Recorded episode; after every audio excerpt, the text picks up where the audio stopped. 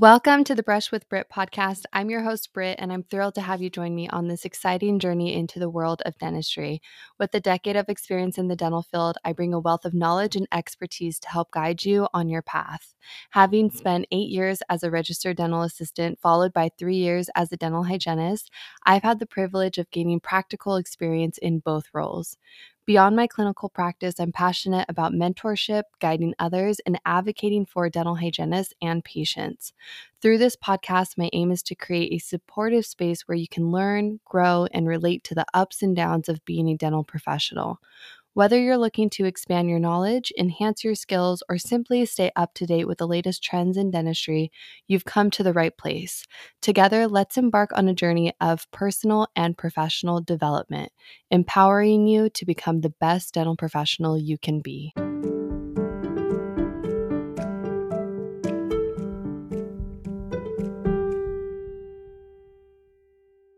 In this episode, we're going to be reviewing the importance of oral cancer screenings and how you can implement them in your practice. This is something that, as a new grad, I definitely struggled with. I've been right there with you. You know, you have to get past the hurdles of learning how to be confident in oral cancer screenings, and it's something that I am still building on today. Susan Cotten is a good friend of mine who is an advocate for oral cancer screenings and educating your patients on the risk factors and everything that comes with oral cancer. She is somebody that I have looked up to since day one, and I have always been motivated by her to provide her patients with life saving screenings like oral cancer screenings, hypertension screenings. I hope that you gain the confidence to start providing your patients with oral cancer screenings and get inspired to become more educated and more familiar with how to perform an oral cancer screening and how to educate your patients on oral cancer. Without further ado, let's get into this week's episode of Brush with Britt. It is so hard to stay on time when practicing clinically. That's why I'm excited to tell you about Color Method by Zirc Dental Products. It helps me stay organized, which ultimately leads me to being more efficient and it saves me time. Color Method is a color coded organizational system that helps in the management and location of instruments and materials in the dental office. If you're thinking, Britt, I don't have time for that, or the boss won't let us, Zirc has everything you need to guide you through the process including clinical coaches that will help you organize your office. To learn more about the color method, visit colormethod.com and enter code BRIT for 25% off the silver consulting plan. Hi, Susan. Welcome to the Brush with Britt podcast. Thank you so much for being here today. Hi, Brett. Thank you for having me. I'm excited to be here with you today. I'm so excited to learn from you. I haven't gotten the chance to take one of your continuing education courses on oral cancer screenings, and I can't wait until the day that I do. I would love if you could let the audience know where your passion behind uh, educating on oral cancer screenings comes from. You know, right out of dental hygiene school, I was very thorough. I screened every patient, every time, extraorally, intraorally. And I graduated from University of Colorado School of Dental Medicine, Department of Dental Hygiene in 1994. So I was I was thorough. But as time went on, things got busy. They added technology to our operatories and a lot of things started to change. And what I did, Britt, I allowed the busyness of my day, a late patient, production driven procedures take precedence over this life saving evaluation that we are privileged to get to do on our patients. Now, I always screamed, and I say that in quotation marks, but I wasn't always thorough. I always grasped the tongue and checked the tongue when I was in that situation, running late, a patient was late.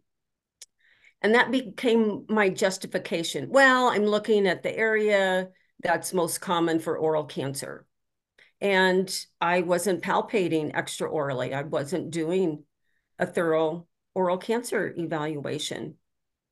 In 2008, a new patient came to our practice, and I got to be her dental hygienist. She had previously been diagnosed with HPV oral pharyngeal cancer. And in 2008, I said, What's HPV oral pharyngeal cancer? We were just on the cusp of starting to hear about HPV and throat cancer at that time. I knew HPV and cervical cancer, but not oral pharyngeal cancer. And for the next couple years, I was trying to learn more about HPV, to become educated on that. And, but yet I was still, those times when I was pressed for time, not doing a comprehensive screening. In 2010, she came in to see me for one of her maintenance appointments, and I brought her back. And you know how we get we get close with our patients, and she'd become one of my favorite patients. I brought her back, sat down, we were catching up like we always do, and she started to cry. I'm going to try and not cry. I I get teary-eyed when I talk about this. But she started to cry and she looked at me and she said, Susan, I'm going to a good friend's wedding this weekend.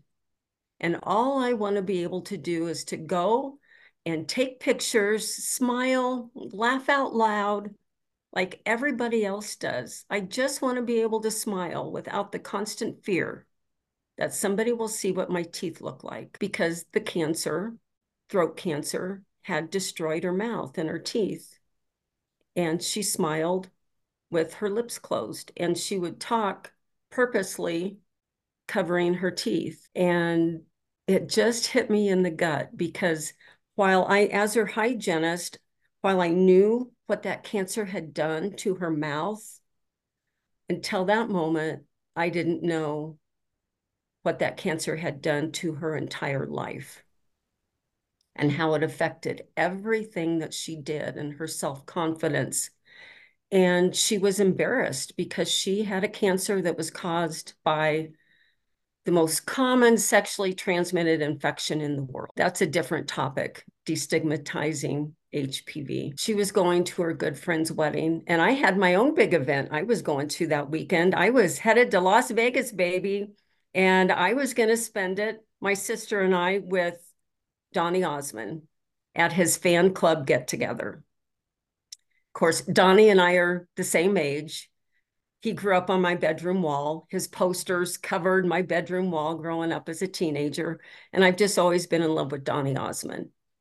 August of 2010, my sister and I were going to his fan club get together at the Flamingo Resort in Las Vegas. And it was going to be a weekend doing fun things with Donny.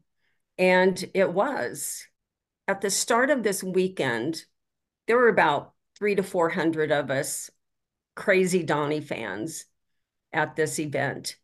And at the beginning, we were in the Flamingo showroom where he and Marie had their show. He pulled up a chair on stage and he just sat there for a minute and was quiet and looked at all of us. And he said, What do you want to do to make a difference in your community? I want you to think about that.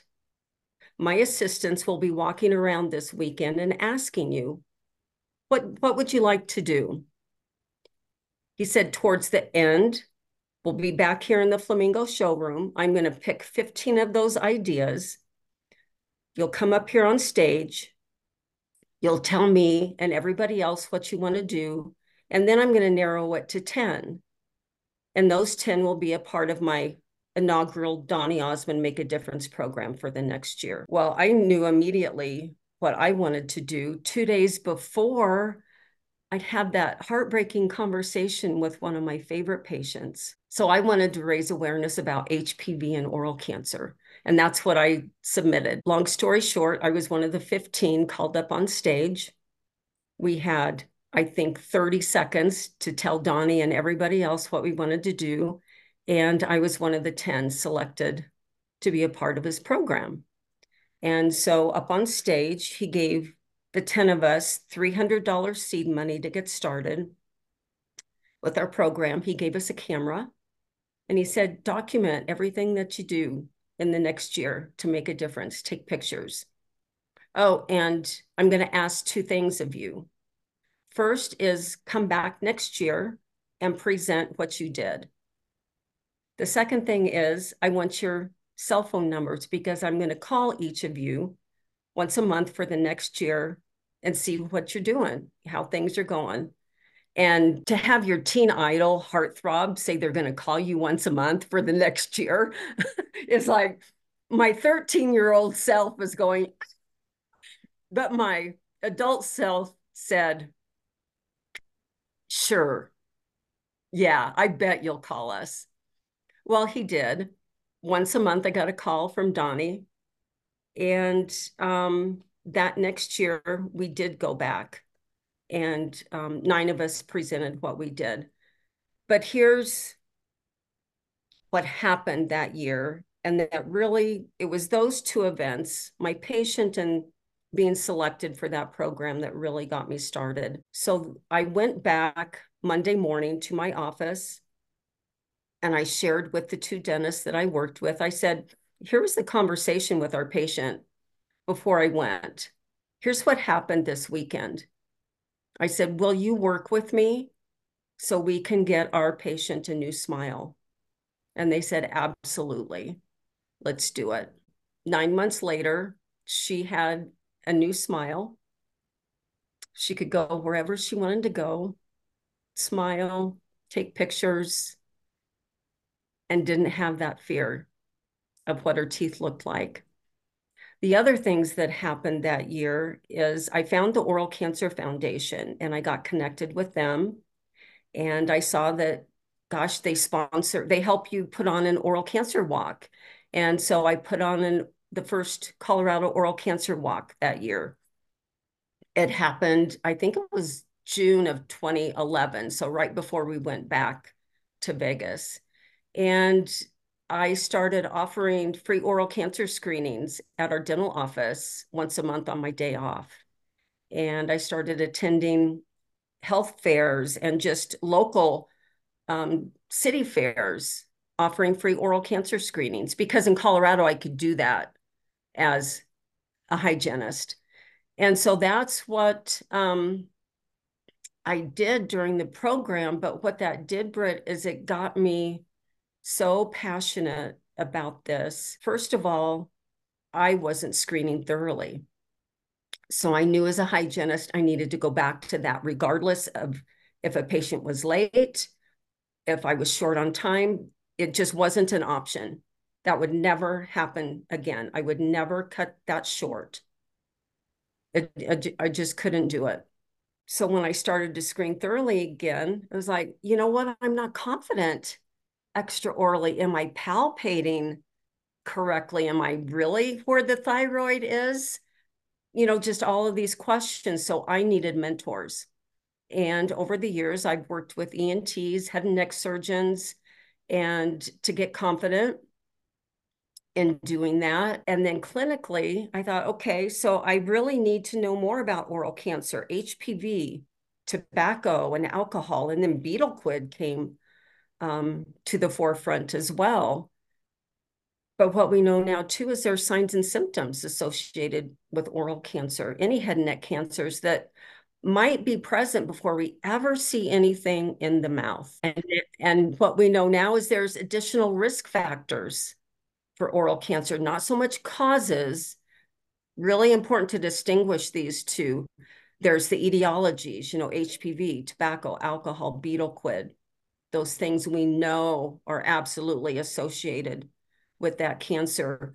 But additional risk factors, obesity, immunocompromised, periodontitis, where we live, that is a risk factor for oral cancer. Chronic mechanical irritation, you know, um, a fractured tooth. And so, what doing all the research and having mentors and learning all this, I thought, I just developed my way of screening. And I had one of my first business coaches, Jamie Dooley. She's the director of National Network for Healthcare Hygienists. I was talking with her and she said, You have to call this the Cotten method of screening. And I said, Oh, I can't do that. She said, No, this is the Cotten method. That's how the Cotten method came to be um, Jamie insisted I give it a name and call it that. And so I did, you know. But anyway, that's what got me going on this. And talking with dental hygiene friends, they're like, yeah, I'm not confident palpating extraorally either. And, you know, am I doing this right intraorally? And with HPV, looking at the oral pharynx and documenting that tonsil grade, um, there's just so much more to it than when I graduated from hygiene school.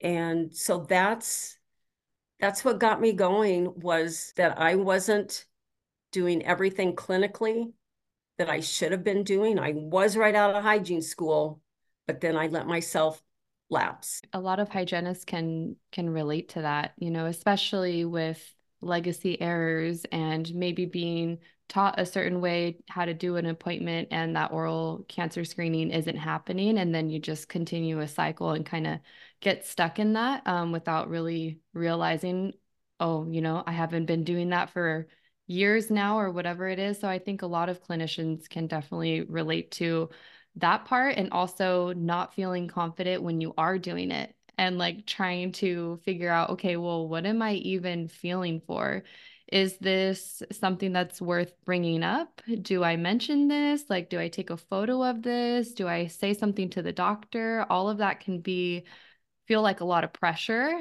and also just like confusing at the same time. Right. Yeah, exactly. And, you know, one thing I had been at this office for a long time and I thought, okay, what do I say to my patients, my longtime patients who I haven't been doing the extra oral on, what do I say to them?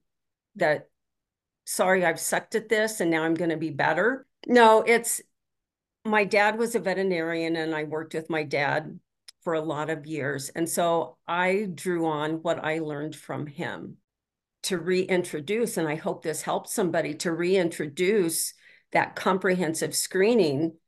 I said, you know, like um, Bob, what we know now is it's not just tobacco and alcohol. We have um, the human papillomavirus, other things that cause oral and throat cancer, and other signs and symptoms that we're going to watch for. And there's additional risk factors. So you're going to notice me doing some things differently with the oral cancer screening. And they're like, oh, okay. So it's these are my what I call my Susanisms. What we know now, Great way to introduce anything that's new or different. And you'll notice me doing some things differently. Yeah, I think another uh, good tip too, especially if you're either like a new grad or somebody that is just now seeing patients for the first time, letting them know, okay, I'm going to go ahead and start with an oral cancer screening. I'm going to be feeling around for any lumps, bumps, or anything that is hurting. And I think just going, they already know that they're seeing a new clinician. So they are expecting some things to maybe be a little bit different. So I have found that that, that works pretty well, especially when you're seeing a, new patient for the first time. Yeah, exactly. Exactly. And, you know, speaking of new grads, um, I, I speak to a lot of dental hygiene schools and I emphasize to them, you know, when you're interviewing for a job, and I know, I think you've talked about this too, they're not just interviewing us, but we're interviewing them as well. You know, and we want to know how long we get for appointments, you know, what's their perio protocol, all of these different things.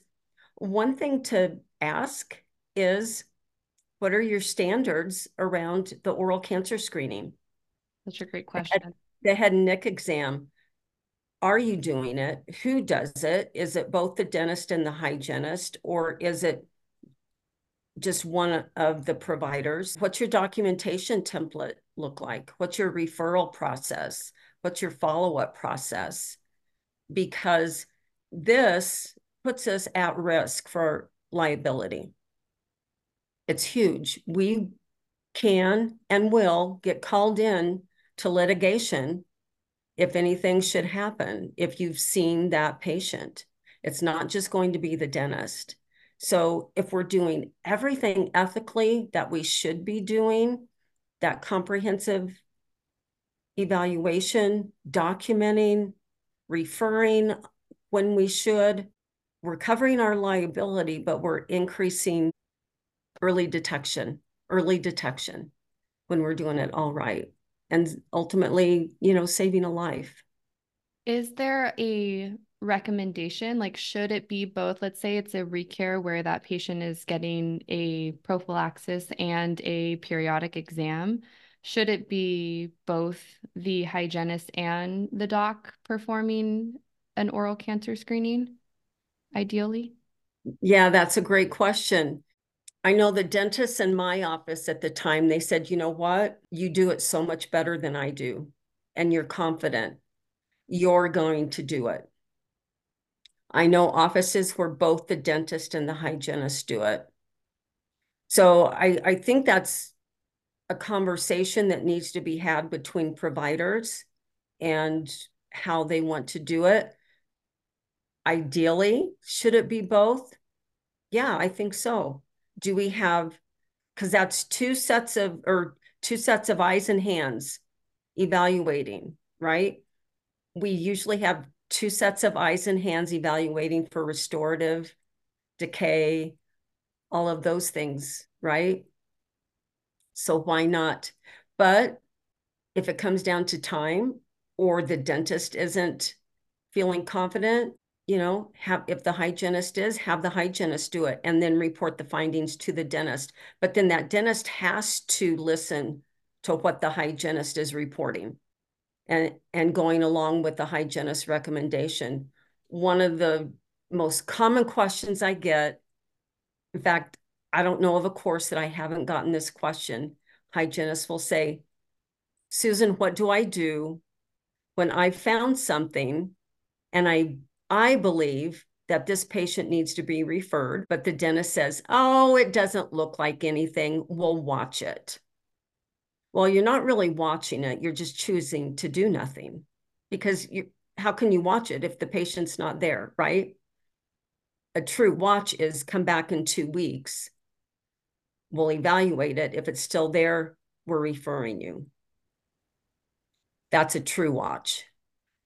But what I tell them if they if they ask me that, what do I do? Well, that's a that's a conversation that needs to be had with the dentist and go to them and say, use this structure. I feel I think I want. And I learned this in a workshop that I took when I was working in medical dental integration as a hygienist here in Colorado. And it's a framework for a difficult conversation. I feel, I think, I want. Doctor, so and so, I'm feeling concerned for our patient for the office and for our liability as dentists and hygienists. And I think it's because such and such patient had this lesion and I felt it needed to be referred. But what was said, we'll watch it. Well, how, how are we going to watch it? That patient won't be coming back for six months. So that's, I feel, I think, I want. What I'd like is for us to get on the same page.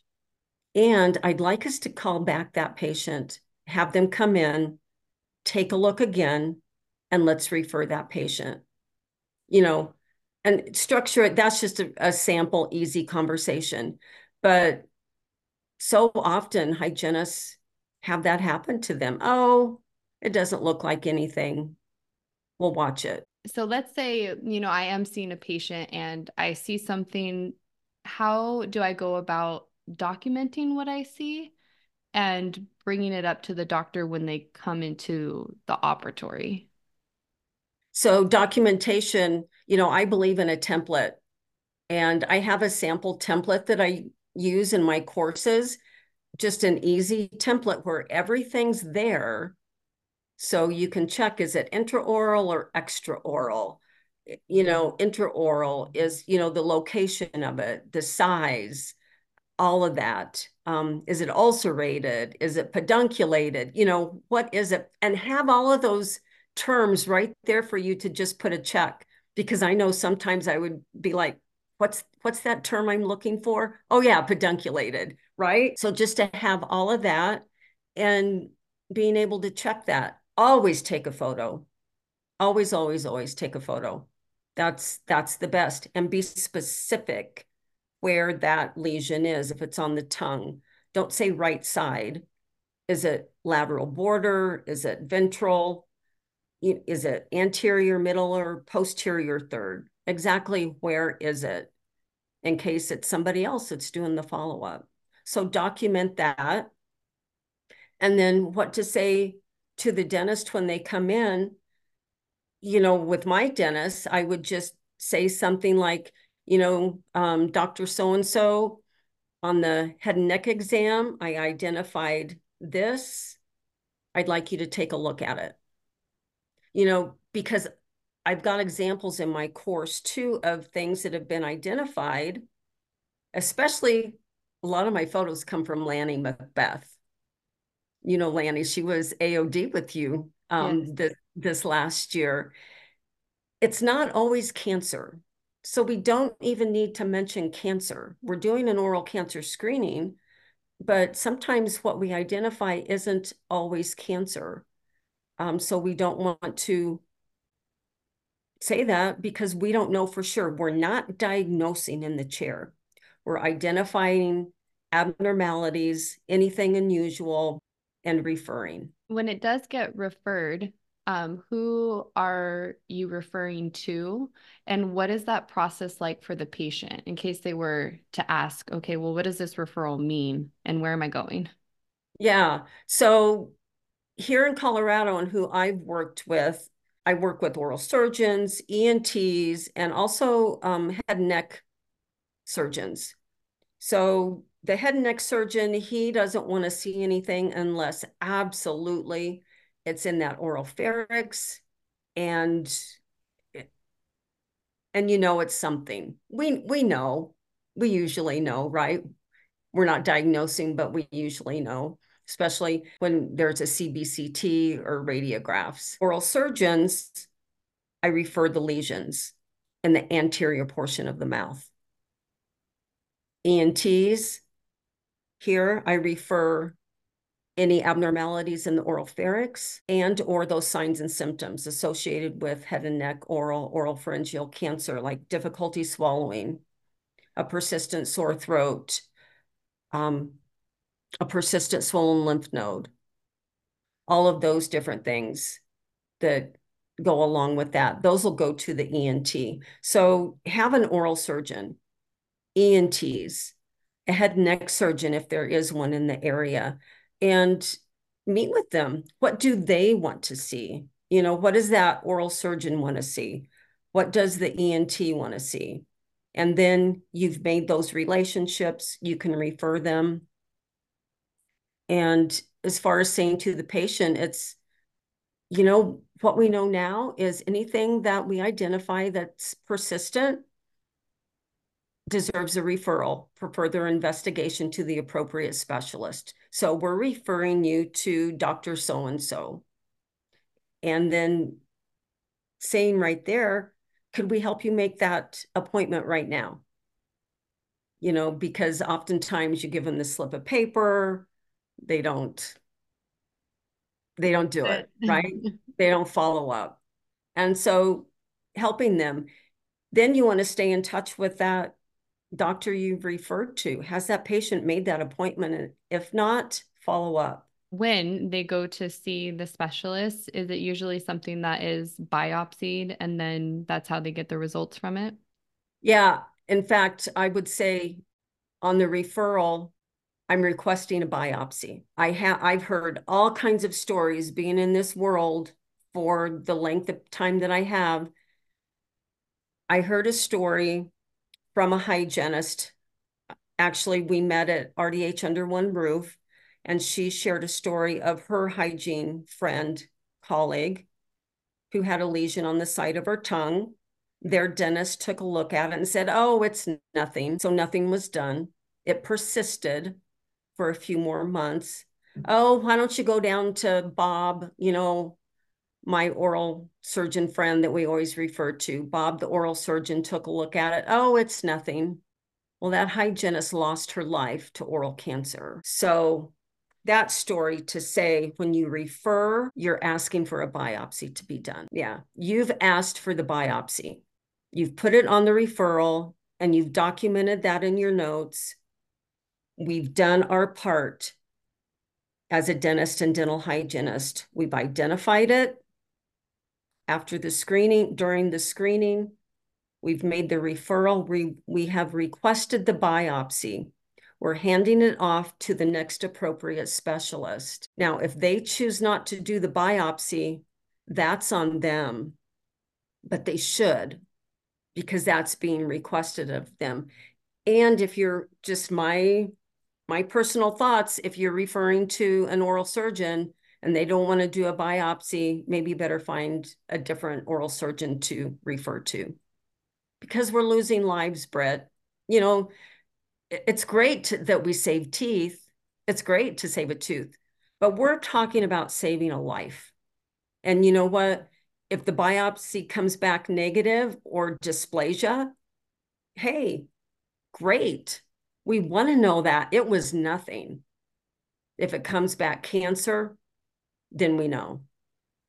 Is there a, another healthcare provider that you know of that provides patients with oral cancer screenings? on a regular basis? I think ENTs typically do. I don't know if we could say it's a regular basis um, because I don't know if they do it on every new patient that they see or based on signs and symptoms of referring of a patient that's been referred to them.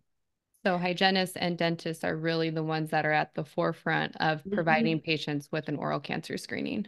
Yeah, I've worked in medical dental integration here in Colorado um, with medical providers, and you know they'll look in the throat. They'll have the pa- patient open and say ah and look in the throat, but they're not doing that um, comprehensive screening. I think for us as hygienists, that's something to really notate and take seriously and realize that we're the ones that are seeing these patients at least two times per year and seeing them for a longer period of time in the dental office than a dentist is for the exam or a restorative procedure. So we really have a duty to provide our patients with this service every every visit every time. Exactly. I mean, what if we went into our OBGYN they were running late. They had a lot of things on their plate and they said, "Oh, Susan, you know, gosh, we'll do we'll do that breast exam next time. That would blow our mind, right? What do you mean you're not going to do the breast exam? you know, that's part of it. That's we should equate that to to our appointments. I mean, it's oral cancer. It's on the rise. It's on the rise because of HPV, but also where we're seeing an increase in oral cancers is in the younger population and when they say younger, it's about 40 and under with no known etiology. It's not HPV. These patients aren't tobacco users and they're not heavy drinkers. They don't know what's happening. There's research. Is it a genetic defect? Is there something else that's going on? But we're seeing an increase in oral cancer on the tongue so that's the middle third of the tongue and the anterior third, because that posterior third base of tongue is the oral pharynx, and that's where HPV presents most. So the mobile tongue, we're seeing an increase in oral cancers, younger population, no known etiology, seeing it a little bit more in females than males. So when you get that um, 18, 19 year old and even younger person, even in 20s, a lot of them aren't getting screened because they're, quote, not at high risk. Uh, I have a case that I show in my oral cancer courses, Caitlin, age 19, never had an oral cancer screening, had a persistent lesion on the side of her tongue, was told it's nothing. By the time it was finally diagnosed, stage three squamous cell carcinoma, lateral border of her tongue, age 19. I want to say to all of our dental colleagues out there listening, and I say this in my course, we talk about this for our patients, but we are not immune to this cancer. We are not. Get screened. I ask in my courses, who all has been screened here? Who's had a thorough visual and tactile extraoral, intraoral evaluation in the last year? And the last group I was with, nobody. Nobody. The group before that of over a hundred, maybe five. The group before that of close to 500, maybe 10. A lot of the times we're the last one to get in the chair for exactly. the shortest the shortest amount of time. Right. We have exactly. a spare minute and a lot of that stuff is getting skipped for us. That's definitely right? not something we really think about. Yeah, because I know in my office with um, one of the hygienists I worked with, it was, oh my gosh, Margaret, you've got a cancellation and I've got one. Let's clean our teeth real quick. Yep. So we cleaned our teeth real quick, right?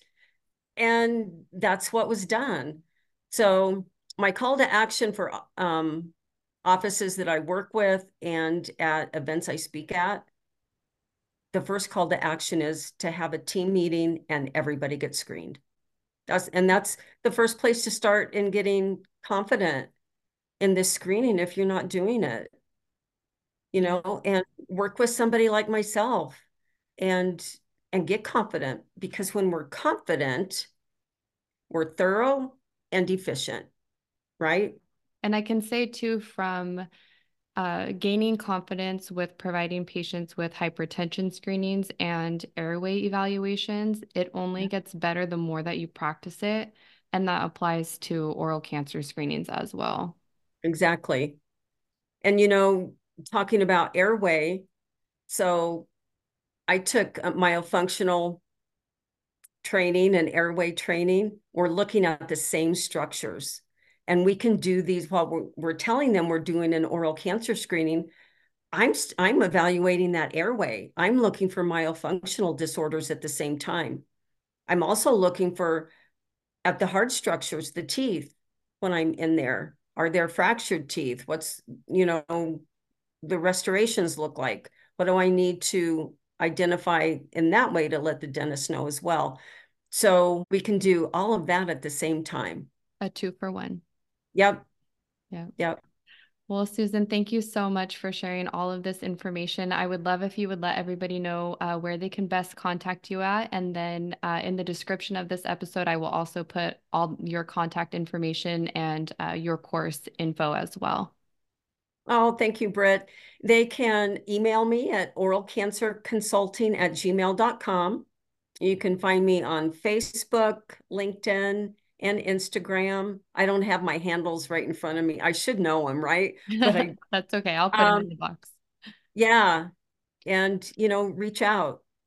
Well, thank you so much. And, and thank you for being an advocate for our profession and also for our patients. And I really appreciate you taking the time to share your knowledge.